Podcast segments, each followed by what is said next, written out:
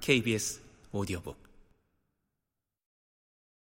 민주주의의 위기는 이탈리아나 독일에만 특유한 문제가 아니라 모든 근대 국가가 직면한 문제라는 것도 우리는 인정한다. 인간의 자유를 위협하는 적들이 어떤 상징을 택하는지도 중요하지 않다. 노골적인 파시즘의 이름이 아니라 반파시즘의 이름으로 자유를 공격한다고 해서 자유가 덜 위태로운 것은 아니다. 이 진실에 대해서는 존 듀이가 아주 강력하게 표현했기 때문에 그의 말을 빌려서 그 생각을 표현하고자 한다. 존 듀이는 이렇게 말하고 있다. 우리의 민주주의를 심각하게 위협하는 것은 해외에 있는 전체주의 국가가 아니다. 우리 자신의 개인적 태도와 우리 자신의 제도 속에는 외적인 권위와 규율, 획일성, 외국의 지도자에 대한 의존이 승리를 거둘 수 있게 해준 조건들이 존재하고 바로 그것이 우리의 민주주의를 심각하게 위협한다. 따라서 싸움터는 이곳, 우리 자신과 우리 제도의 내부에도 존재한다. 파시즘과 싸우고 싶으면 우선 파시즘을 이해해야 한다. 희망적인 관측은 우리에게 도움이 되지 않는다. 낙관적인 공식을 나열하는 것은 인디언의 기우제에서 춤을 추는 의식만큼 생뚱맞고 소용없을 것이다. 파시즘을 낳은 경제적, 사회적 조건이라는 문제 외에 인간적인 문제도 이해할 필요가 있다. 근대인의 성격 구조에 포함되어 있는 그 역동적인 요인들. 파시즘 국가에서 사람들로 하여금 자유를 포기하게 만들고 이곳 미국에서도 수백만 명이나 되는 사람들에게 널리 퍼져 있는 그 요인들을 분석하는 것. 그것이 이 책의 목적이다. 우리가 자유의 인간적 측면, 복종에 대한 동경, 권력에 대한 욕망을 고찰할 때 제기되는 두드러진 문제들은 다음과 같다. 인간의 경험으로서 자유란 무엇인가? 자유에 대한 갈망은 인간 본성에 고유한 것인가? 그 갈망은 인간이 살고 있는 문화와는 관계없이 누구나 똑같이 경험하는 것인가? 아니면 특정한 사회에서 도달한 개인주의의 정도에 따라 달라지는 것인가? 자유는 외부의 압박이 없는 것만을 의미하는가?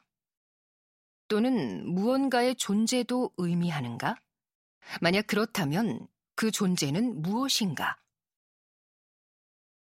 사회에서 자유를 갈망하게 만드는 사회적, 경제적 요인들은 무엇인가?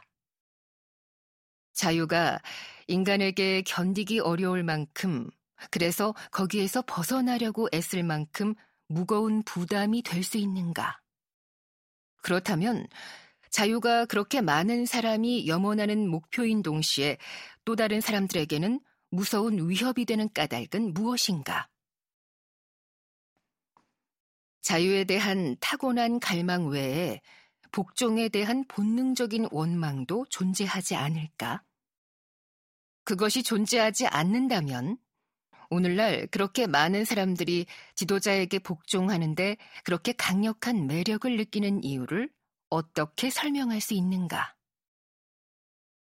복종은 항상 겉으로 명백하게 드러난 권위에 대한 복종인가? 아니면 의무나 양심 같은 내면화한 권위와 내적 강요 또는 여론 같은 익명적 권위에 대한 복종도 의미하는가? 복종에는 숨겨진 만족감이 존재하는가? 그렇다면 그 본질은 무엇인가? 인간의 마음 속에 지칠 줄 모르는 권력욕을 만들어내는 것은 무엇인가? 생명 에너지의 힘인가? 또는 자연스럽게 사랑하는 마음으로 삶을 경험하지 못하는 근본적인 나약함이 그런 권력욕을 낳는 것인가? 권력을 추구하는 이 같은 노력을 강화하는 심리적 조건은 무엇인가? 이런 심리적 조건의 바탕이 되는 사회적 조건은 무엇인가? 자유의 인간적 측면과 권위주의를 분석하려면 일반적인 문제, 즉, 심리적 요인들이 사회 과정에 적극적인 영향력으로 참여하여 맡고 있는 역할을 고찰할 수밖에 없다.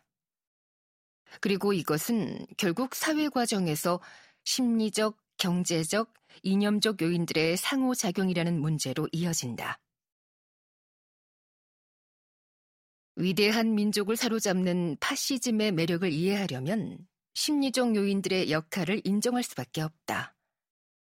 우리가 여기서 다루고자 하는 정치 체제는 본질적으로 이기심이라는 합리적인 힘에 호소하지 않고 우리가 지금까지 존재하지 않는다고 믿었거나 적어도 오래전에 자취를 감추었다고 생각한 악마적인 힘을 인간에게 불러일으키고 집결시키는 체제이기 때문이다.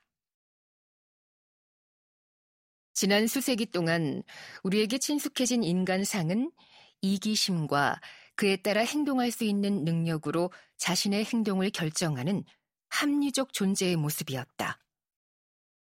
권력욕과 적개심을 인간의 추진력으로 인정한 토머스 홉스 같은 저자들조차 이런 원동력의 존재를 인간의 이기심에서 나온 당연한 결과로 설명했다.